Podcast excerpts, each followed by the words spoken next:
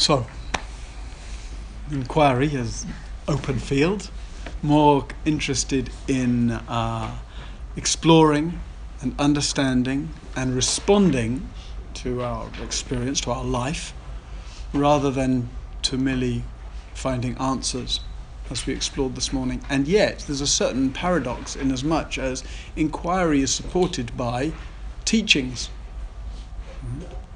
There's a certain sense, on the one hand, we say, oh, open inquiry, just exploring life as it is. And yet, it turns out to be rather helpful for us in inquiring into the territory of consciousness, of self, other, world, heart, body, mind, inner and outer life.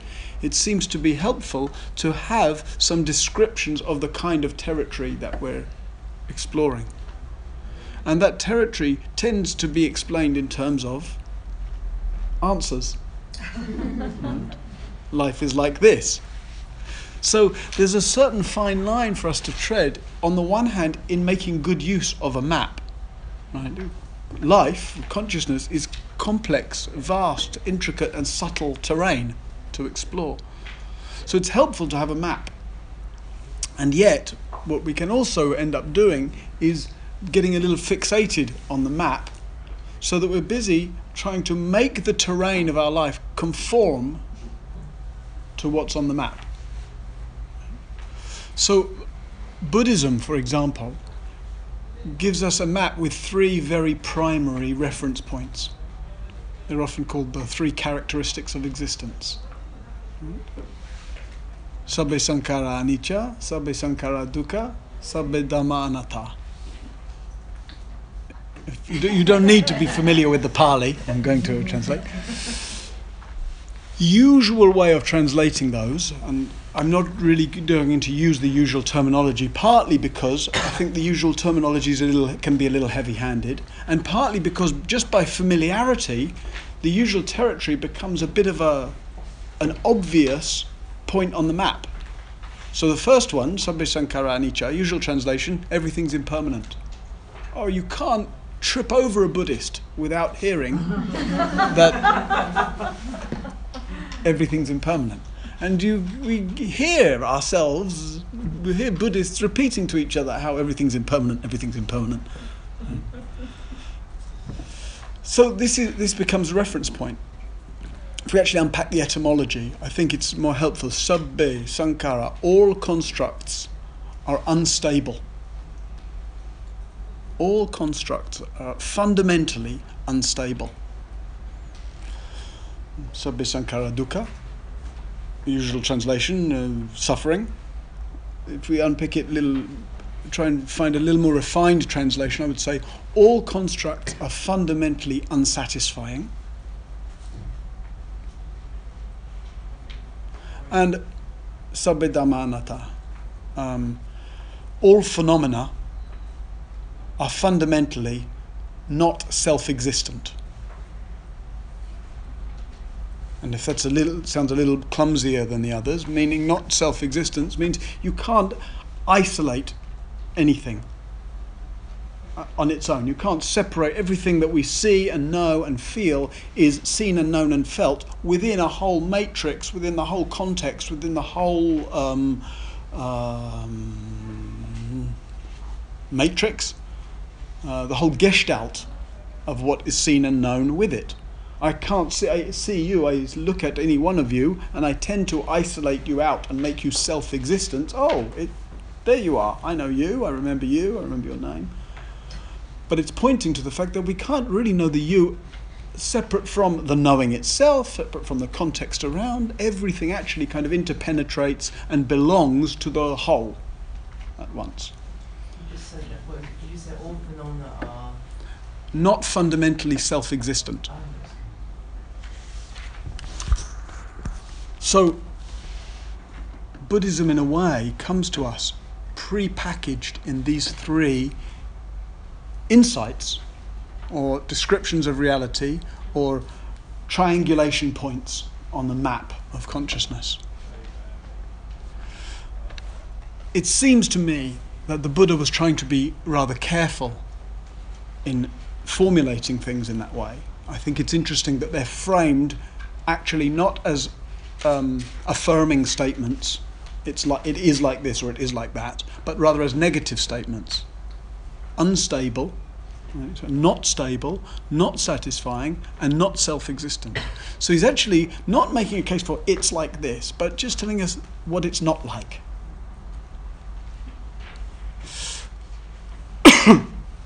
However, because we might have practiced meditation, because we might have listened to Dharma teachings, because we might have found value in both of those things, practices and teachings, we tend, understandably, firstly, just to refer to those things as if they're true, and then, secondly, we've maybe had experiences that really confirm something true. I've seen something about the changing nature of experience. I've seen something about the unsatisfying nature of experience. I've seen something about the fact that who I take myself to be isn't as fixed and as certain as I believed it was. And that increases our sense of faith or trust or love for or belief in these triangulation points.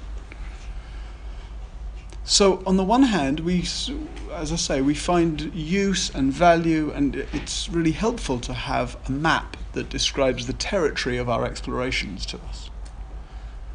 And yet, on the other hand, we have to lead with our experience as it is, not with experience as the way we've been told that it is by teachings, nor even with experience as our own previous insights have suggested or revealed to us that it is.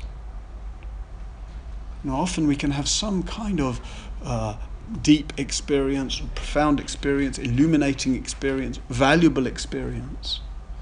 And yet, even though the experience itself is deep, valuable, illuminating, it becomes actually a, an impediment to our further practice or inquiry because we've gotten a bit busy with it. Oh, that time when everything opened up and I'm trying to make it like that again.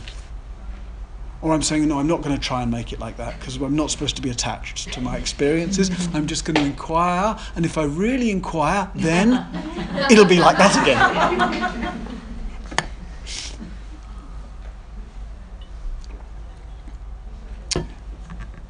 One doesn't generally have insights into the unstable, or changing, fleeting, fluid, impermanent nature of experience by just reminding oneself that things are impermanent.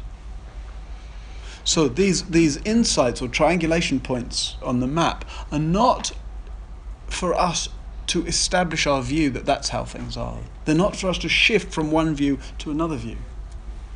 They're actually really, I would say, more inviting us to look at all the ways in which life doesn't appear to us like that. The idea that all constructs are fundamentally unstable is more, is in many ways, it's a, an instruction, a practice instruction for us to look at all the ways in which I relate to myself and to others and to the world as if I am stable, you are stable, and it is stable. And that's where the kind of the that's where there's we get some purchase, we might say, on inquiry, or that's where our inquiry can really open up. So, rather, when I say, you know, the Buddhist stories telling each other impermanence, I think we can we can jump too quickly to teachings whether it's just through through faith or whether it's through intuition or whether it's through some prior experience we've had ourselves the idea isn't to agree with these things or to try to persuade others of these things or even to try and persuade ourselves of these things.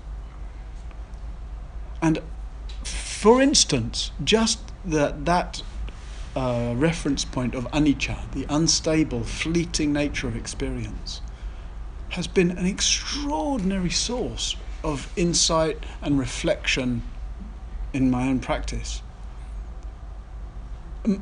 But mostly through attending to ah, to where I notice I'm engaging with my experience as if it was stable.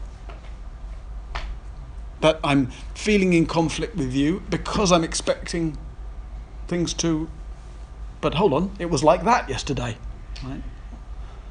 So rather than trying to impose a view, oh yes, but it's not always like that because things are changing.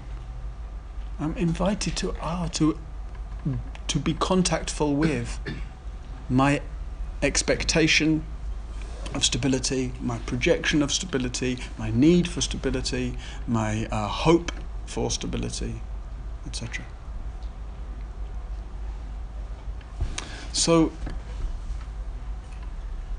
it's in that way, really, that our inquiry is led by by our own process. We're, we're really following the thread of our own body, heart, mind, experience, moment by moment. And, um, and it so happens, usually, again and again, that in following that thread, it opens up. And it opens up in ways that concern, that um, confirm these kind of fundamental understandings of the sort of teachings of perennial wisdom, we might say, because you know, because experience is like that, rather than because it's a, a teaching that we have faith in or that we like the sound of that we're trying to impose on our experience. Important distinction. And so the contactfulness, the what's happening now that we started to explore this morning.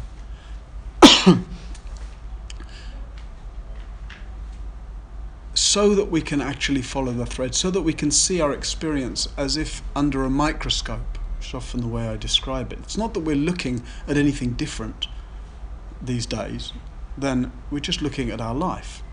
It's not that we're, looking, we're doing anything unusual if we go on retreat, for example. It can look, if we just look at the shallow details, it can look like we're doing something unusual, or I'm meditating and I'm walking slowly, etc., etc. But actually, all we're doing is we're, we're putting the everyday stuff of our life. I mean, that's what we spend all our days doing, right? Sitting around, walking around, standing around, lying down every now and then. what else do you do in life? Really? Right? It's some variation on all those. And we yet we're just we're just kind of simplifying and slowing down that activity so as to put it under the microscope. What happens if you put something under the microscope? You see it more clearly, right? It it uh, it magnifies experience. And so, in order to put it under the so one way of putting experience under the microscope is something like a retreat, right? When one's simplifying all those activities, slowing all those activities down, etc., so that they stand out more clearly.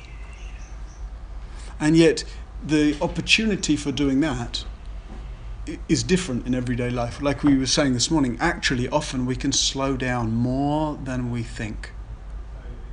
very often, especially, you know, city life, kind of, uh, there's a sort of collective vibe of hurrying, right? you can tell if you go to any big city, you can spot the people who are on holiday in that city from the people who are working. The holiday makers walk in a completely different way. And it's actually quite. Sometimes you see somebody in the midst. People walk very purposefully, often, right? In like they're leaning in so that they get to where they're going a little bit. This bit will get there a little bit before that bit. There's a kind of purposefulness or drivenness, even, to the going. And then in the middle of that, you might see someone who's just wandering around. It's rather different. You don't necessarily get where you're going any slower. But the getting there, or the moving, or the going, is very, has a very different feel to it, right? By just that sort of uh, internal slowing. So that's one way of putting our experience under the microscope. a, a kind of a slowing and a simplifying, which there's always scope for inwardly, even if we might be m- moving quite quickly outwardly, and even if the, what we're doing outwardly has a certain complexity to it. And so we slow and we simplify in order to, to magnify our experience. In order, in other words, to get some space from the our usual enmesh, enmeshments. Is that, might that be a word? Enmeshment? You know what I mean. Being enmeshed in. And there's, there's different ways to describe those enmeshments. One way I like to describe them is in terms of desires, views, and self concerns. We look at pretty much all our activity. And we're usually busy with some kind of, with one of those three fields of activity the field of desire, wanting or not wanting, wanting to get or wanting to get rid of, the fabrication of views about things. Mm-hmm it's like this, it's not it's like that, it should be like this, it should be like that. Or just some kind of reinforcement, just some kind of self concern. It might be an intense self concern that feels very anxious or very neurotic or very grandiose. Or it might be just a very low level of self concern. Like sometimes, often in meditation, people will report just junk it's just rubbish. Most of my mind content is just rubbish. I came on, I started meditating because I wanted to, some sort of profound experience, and all I get is rubbish. just half remembered bits of the rubbish that happened yesterday, half anticipated bits of the rubbish that I think might happen tomorrow. And what that is, is just a kind of low level self reinforcing of a familiar sense of self oh, what am I doing? Where am I going? Who am I meeting? How am I doing? Eh, and, eh, eh. and it just the, the common feature of it is the the I thought. Buddha calls it ahankara, or I making. It means I making activity. It's a rather interesting construction. Just the stuff that we're just constantly remaking the familiar sense of self in a way that we find annoying and frustrating when we actually pay attention to it, but actually in a way that we generally find quite comforting because when it's not there, it can be rather disorientating, at least initially. Marion? You say get in the way of what? You say they get in the way. I, I said those are the, th- the things that we're usually enmeshed in, right, that prevent us from putting experience under the microscope. Is that clear? Maybe it will become clearer as I as I go on. Another way of, of describing how we usually get enmeshed, and it's not just that these enmeshment being enmeshed in these ways are just habitual activities. They're actually they're ways that are shaping and I would say distorting the way that we understand ourselves, or the way we understand what this is, the way we understand what others are, the way we understand what life is. So, I point to these now because in this ongoing thread of what's happening right now, what's happening right now, usually, even if we recognize that that's a really uh, valid or important question to ask, like we said this morning, what's happening right now? We start to recognize that we're usually, at least initially, asking that question through the veil of the ways we're enmeshed in habitual activity. So, the three that I'd like to speak about are time, space, and consciousness. Okay.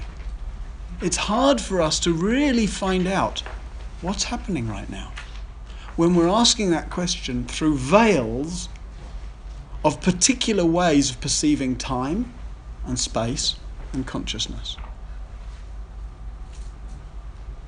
So, we'll, we'll look at these things in more detail during the, during the evenings. I don't uh, pretend to be able to just tick off time and space and consciousness in, in the next 20 minutes, but well, let's see.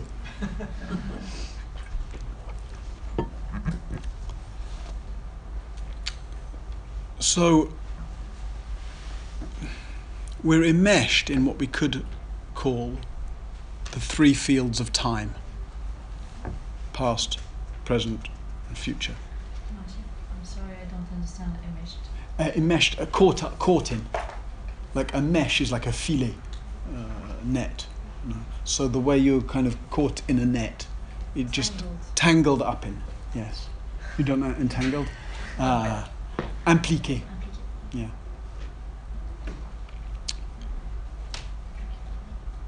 I was watching the Doctor Who last night. Did any of you see the new series of Doctor Who? No, no Doctor Who fans.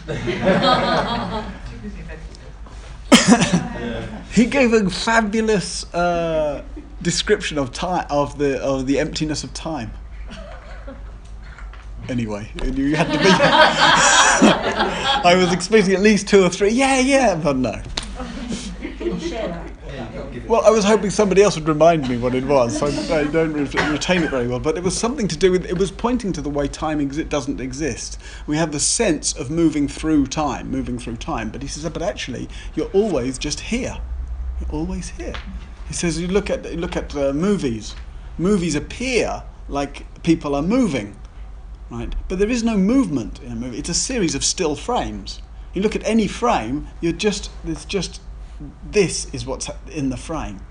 But when you run all those frames together, when you run through the sense of the three fields of time, past and present and future, you have a sense of moving through time. I think the scriptwriters did a better job with that than I just did, but. Uh,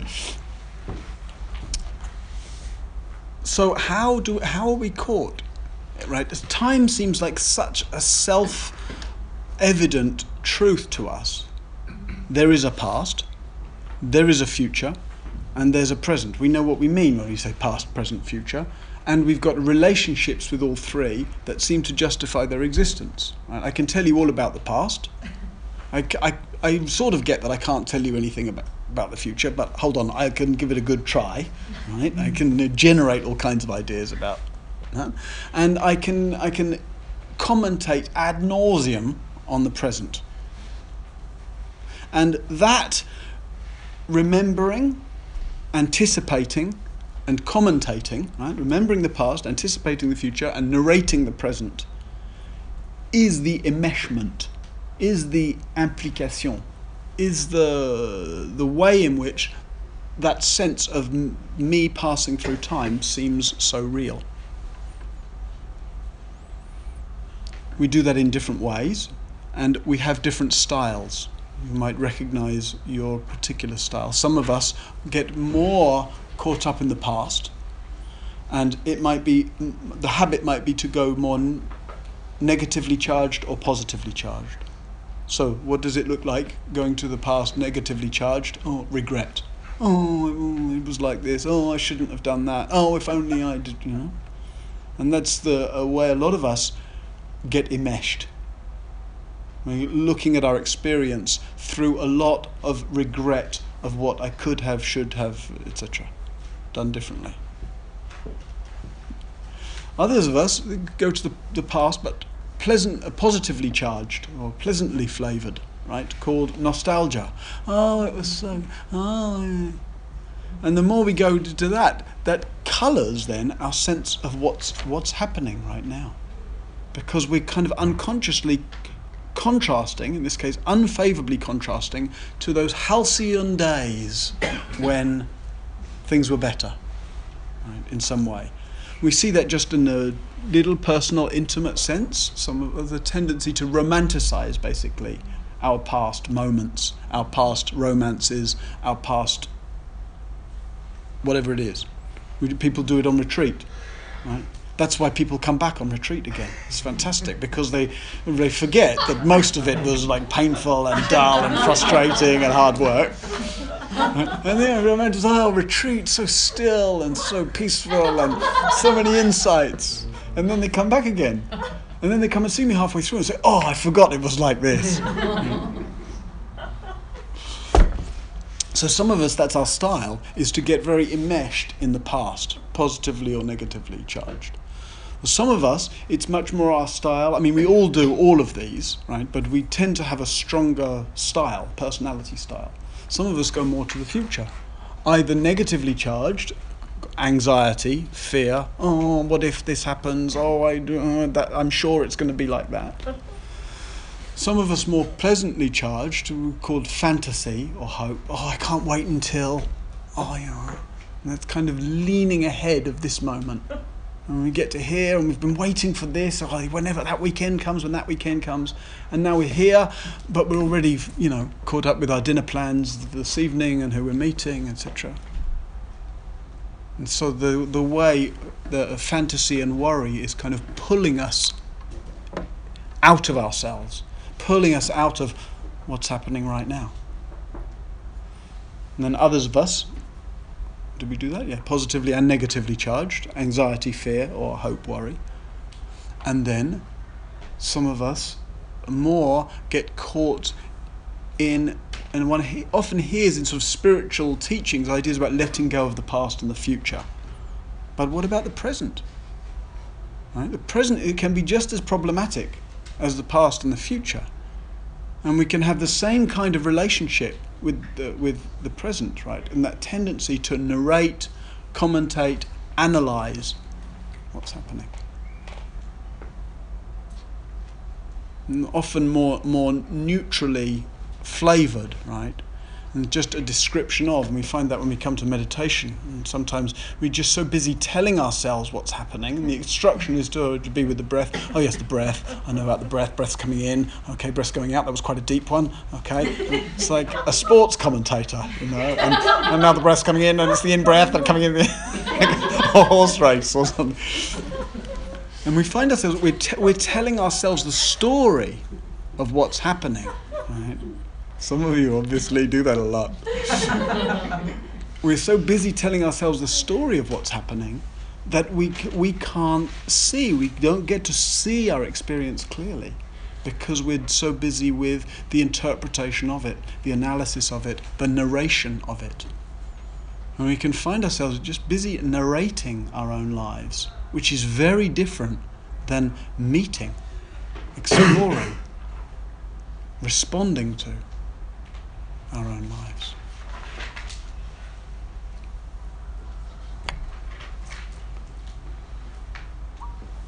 So, embodied presence, often in sort of spiritual shorthand called being here and now, and the attention to body meditation using breath and sensations are a way to not just to in a kind of spiritually cliched way to let go of past and future right? they're actually a way to to come back from being enmeshed in regret and nostalgia and fear and hope and narration and commentary and it's only as we get a little space from that that we really able to start to actually find some depth and dimensionality to this question what's happening right now? So, embodied presence, and as we're, as we're talking about it, please just to maintain that sense so that one's listening to the teachings in a way that's grounded, present, receptive, contactful. Embodied presence is the the way out in some way from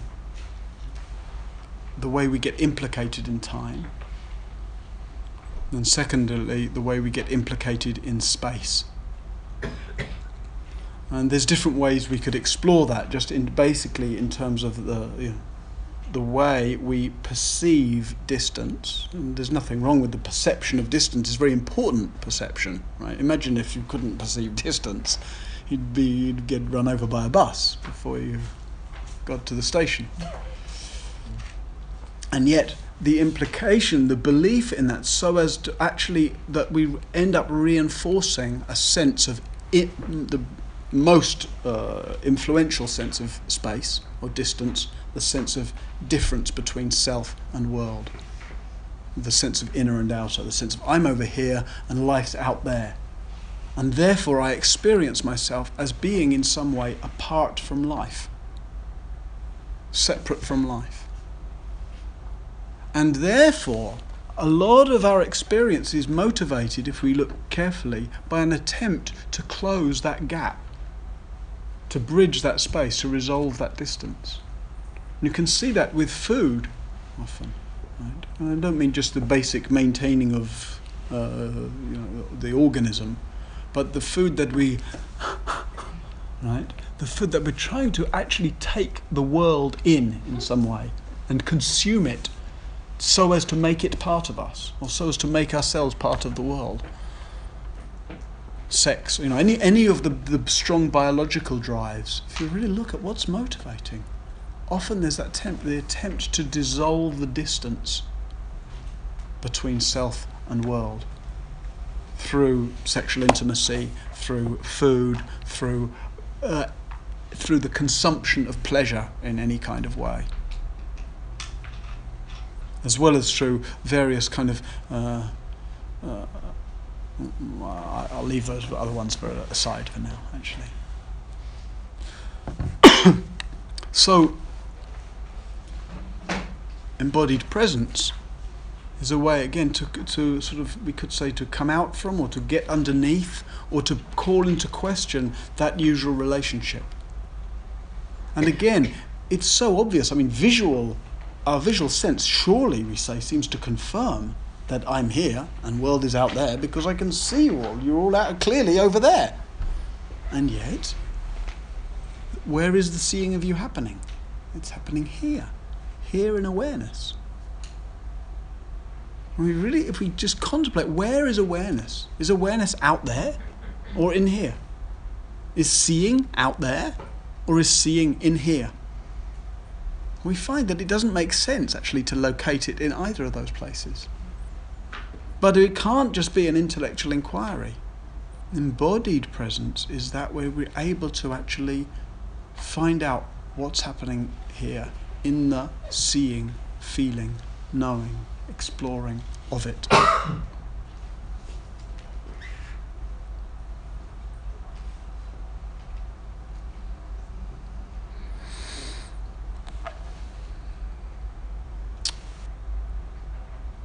And so, if those are the two kind of axes of our usual reference, time and space, then the third is consciousness.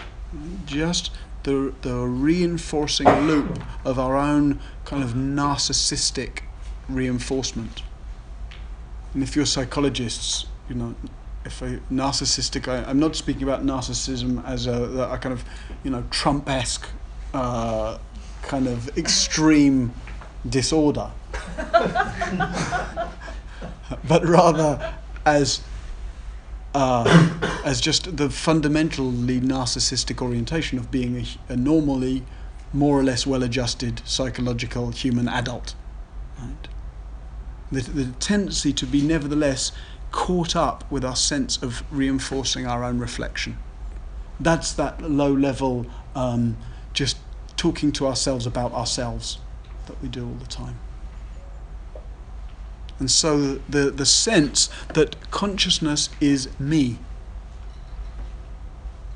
or that I am what is conscious.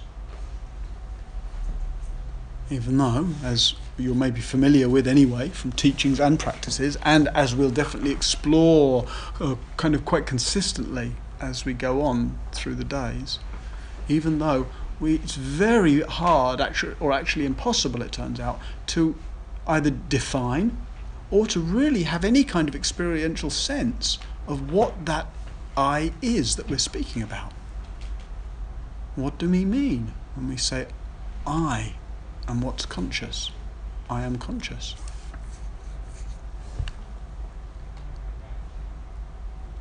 So, embodied presence turns out to be powerful and um, having a kind of limitless dimensionality. We start off with a sense of, oh yes, I can feel, I can feel my body. That's a great start, right?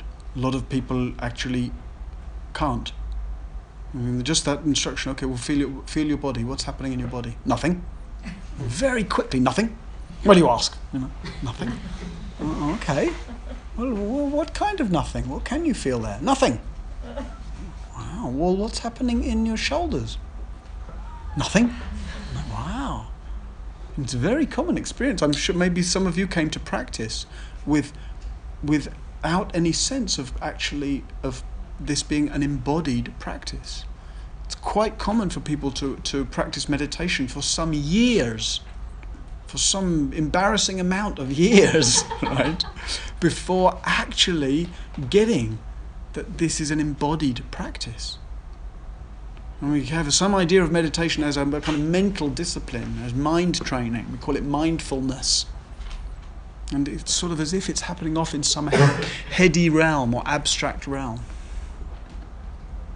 But life it happens here. And certainly, experientially, awakening is um, is a kind of a, a very it's a very visceral thing. It's characterized by feeling, in a sensory sense, more free, feeling more fluid, feeling more responsiveness, feeling more loving, feeling more capacity to be here for what arises, to meet what arises, to explore what arises, to respond to what arises.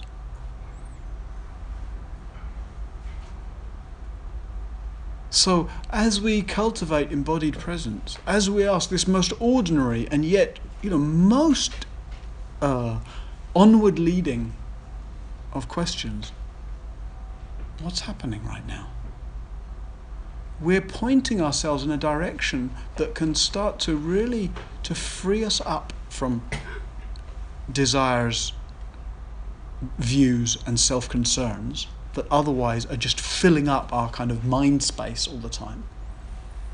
And we start to actually uh, point in a direction that can fundamentally transform our understanding of time and of space and of consciousness. Not in such a way that we kind of melt into some kind of psychedelic primordial soup where we're unable to distinguish time and space and consciousness anymore. I think that's important to say, especially for those of you who may have a history with psychedelics. Right? It's sometimes a source of confusion or fear that if I meditate too much, I'll, you know, time and space will melt in some kind of Dali-esque kind of uh, soup. But ra- so not that we lose the capacity, but that we lose the dependency on those familiar reference points.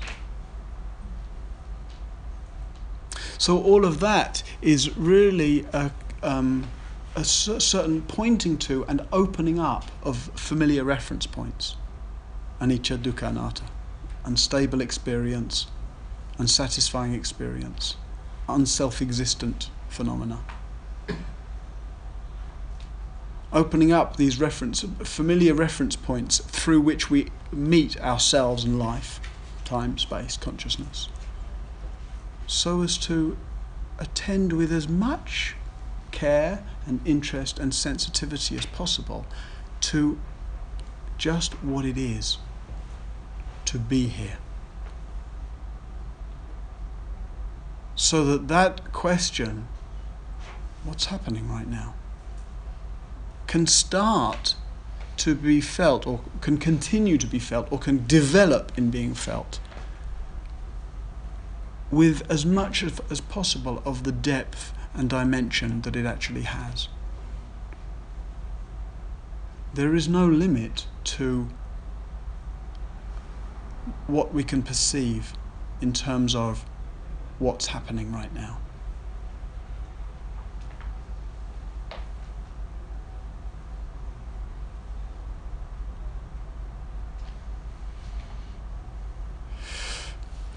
So we could just do the same exercise we did this morning. Right, now, I'm aware. Hmm. And yet leading in such a way as to undercut some of our habitual belief in time, space, consciousness.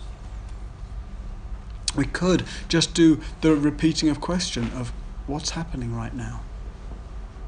And that's an inquiry that I would really encourage you to use in different ways. You know, you might use it uh, in a in a formal way as a repeating question. You might use it in journaling form. What's happening right now? When you get a few minutes, when you sit down in a cafe, right, before you get your phone out, just make a moment. what's happening right now? It's like just to get a read on body, heart, mind, world in this moment. I don't think it, there's, uh, there's any moment or any situation in life that can't benefit from that question. What's happening right now? And yet, I wonder what kind of response you might have even to that encouragement, right? Oh, every time I, it sounds easy, sounds good, maybe. Every time you go to the cafe, you sit down, before you get the phone out, so what's happening right now? and yet, we can probably also recognize how strong the compulsions are to just kind of um, pour ourselves into desires and views and self concern, to pour ourselves into time and space and consciousness, to pour ourselves into what I was doing, what I will do, what I am doing, to pour ourselves into nostalgia and regret and uh, hope and fear and commentary and narration. So, on the one hand, here we are, there's a certain sincerity. I want to explore, I want to be present, I want to inquire. I want to meet life more fluidly and freely. I want to be wise and compassionate. I want to be Buddha. That's why we're all here. On the other hand, I want to keep reinforcing time and reinforcing space and reinforcing consciousness and reinforcing self concern and reinforcing desires and etc. etc. That's also true. And there's a certain friction between those two, a certain kind of incompatibility towards those two. So that's the inquiry that I'd like us to uh, look at a little bit this afternoon. That incompatibility.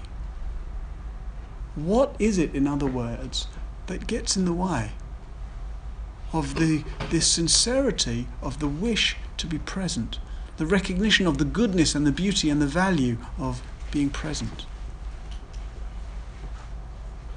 Whether that shows up, as some of you referred to this morning, in some kind of resistance to formal meditation practice, or whether it shows up in the moment in the cafe where you sit down and you remember that Martin suggested just say, What's happening right now? And you're like, Yeah, yeah, no, but not right now. Mm. So I gave some clues, right, as to some of the ways we lift out of our experience. I called those clues time and space and consciousness.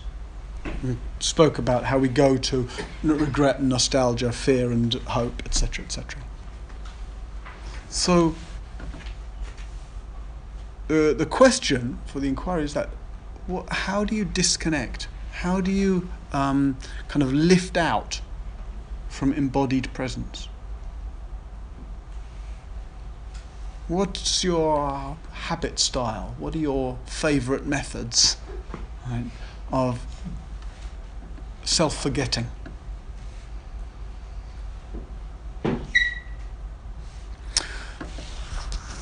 And we'll do the inquiry in the form of a repeating question. And so there'll be two parts to it. The first part, the question is Tell me something that takes you away from embodied presence.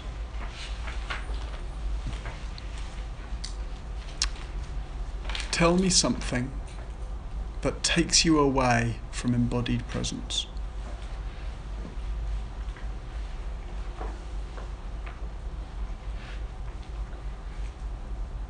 Is that the same as contact with your experience? Yeah, yeah.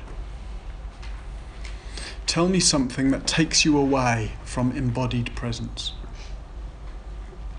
And it may be that you start by referencing some the things you may already know, or the things that kind of light up for you a little bit when I talk about those habits in relation to time and space, etc. But don't just tell the story of what you already know about yourself. Right? The, the point of inquiry is that we're finding out in real time. So let yourself be as immediate as possible. Let the inquiry itself, even though you're exploring what takes you away from embodied presence, let the inquiry be one that's held in contactfulness, embodied presence. And you might find that even as you're taking in the question, you can see the habits of the things that take you away playing them out, themselves out right there. Tell me something that takes you away from embodied presence. Oh well i notice you know it might be that i'm trying to find the, an answer that answers your question. And just that trying to find an answer instead of just actually being present to receive the question and see what comes as a response that's something i do habitually. It's like i'm trying to rehearse my answers or trying to rehearse my participation in life rather than being here actually meeting it Right? So you let, let the responses be as immediate as possible. In other words, really just take the question in and see what comes. Right? There's no wrong experience. There's no wrong answer to the question. You're not being held to your answers. Right? So you try try them out. See what comes.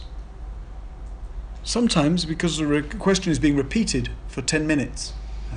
So sometimes you might find that you're getting frustrated with the question. Tell me something that uh, takes you away from embodied presence. Oh, I just can't hear this question anymore. Thank you. Tell me a way that you get takes you away from embodied presence. And ah, and then if if some moment of frustration, for example, has come up, see how's it? What happens when you express that? Oh, it's interesting actually because when I say that, you know, you might see something about uh, the the way you overlay unpleasant experience with a sense of frustration that takes you away. So it's like you're, you're, you're meeting yourself in inquiry. One of my friends likes to say, the way you do anything is the way you do everything. Right? So you, you're finding out by just putting yourself under the microscope of the question. The question is the microscope that's allowing you to find out about your functioning. Is that clear? Yeah. So, partner A will ask partner B just repeatedly for 10 minutes. Tell me something that takes you away from embodied presence. And then when the person's finished, the response might be long or short, and just say, Thank you. Tell me something that takes you away from embodied presence. And you just ask the question, like, as if for the first time, in a rather neutral way. And you're asking the question really as just as an offering to the person. You don't ask any follow up questions. There's nothing else that you do as the questioner other than just offer them the question for 10 minutes. And then you switch around and do it the other way. And then there's a second question do. The second question is what is right about disconnecting? What's right about disconnecting? So, if you've been listening carefully, you might think, hey, there's nothing right about disconnecting, right? I'm supposed to be present, embodied, uh, contactful, etc. So we know that. But the, what the idea of this secondary question is to access that part of yourself that is invested in disconnecting, in, in being lost in your own little ego dramas. So you're listening to that part in order to find out its justifications, in order to find out how and why you're compelled in various ways. And it it doesn't that sense of disconnect, disconnecting from embodied presence. It's not just about a kind of the obvious forms of disconnection. So, what's right about dis- uh, Oh no, I'll scratch that bit as well. The point I wanted to make actually fits a little more with the first question. That it's not just about obvious forms. So tell me something that takes you away from embodied presence. Oh, uh, watching TV, for example. That might be true, right? But the TV watching in itself doesn't take you away from embodied presence. Right? It's perfectly possible to be contactful and while watching TV. I can tell because I watched Doctor Who last night. so if it's if it's TV though, if TV is the, the the answer, because you know there's something that you're actually you're really you're kind of giving yourself away in watching TV, let your inquiry go there. If it's if it, oh, TV is a way I disconnect from body, embodied presence. It's like so how come? Let yourself feel into and find out what are you hoping for in doing that. What does it do for you?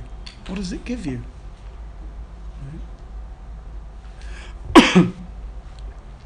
so, yeah, what's right about disconnecting? And again, im- important then just to really let the, the question in and be willing to to follow to to kind of uh, to really f- listen to that part of you that's that doesn't want to show up, that doesn't want to be present, that doesn't want to explore, that doesn't want to be available and contactful with experience, and might be um, interesting, surprising to see what you might find. And that second question, you would also do in the same way. So the person who asked first then asks this one for 10 minutes, and then you swap around again. So you'll both do the first question, 10 minutes and 10 minutes, and then you both go on to do the second question, 10 minutes and 10 minutes. Is the form completely clear? Yep. Okay. Can I just Good. check something out? You know the what's right question? Yeah. You're not using right in the term wholesome, like right speech or right living, you're using it advantageous. I'm meaning what, what's right in in terms of What am I you know out of it? yeah what what makes it seem like the the the attractive thing or the Yeah. good thing or the need the needful thing to do? What's compelling about it? It would be another way exactly.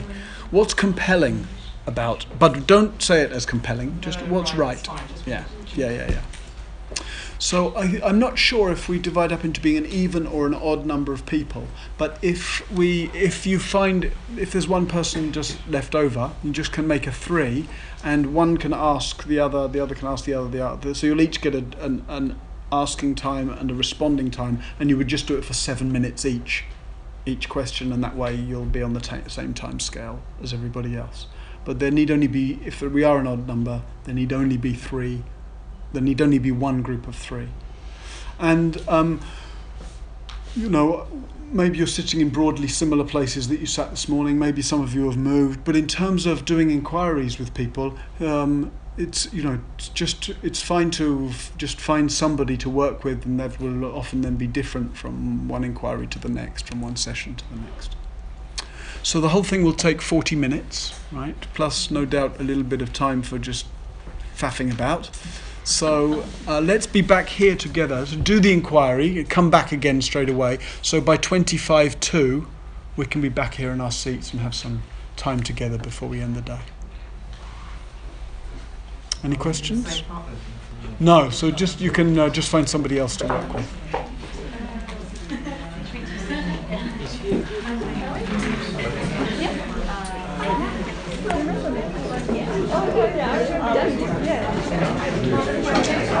그래서 네.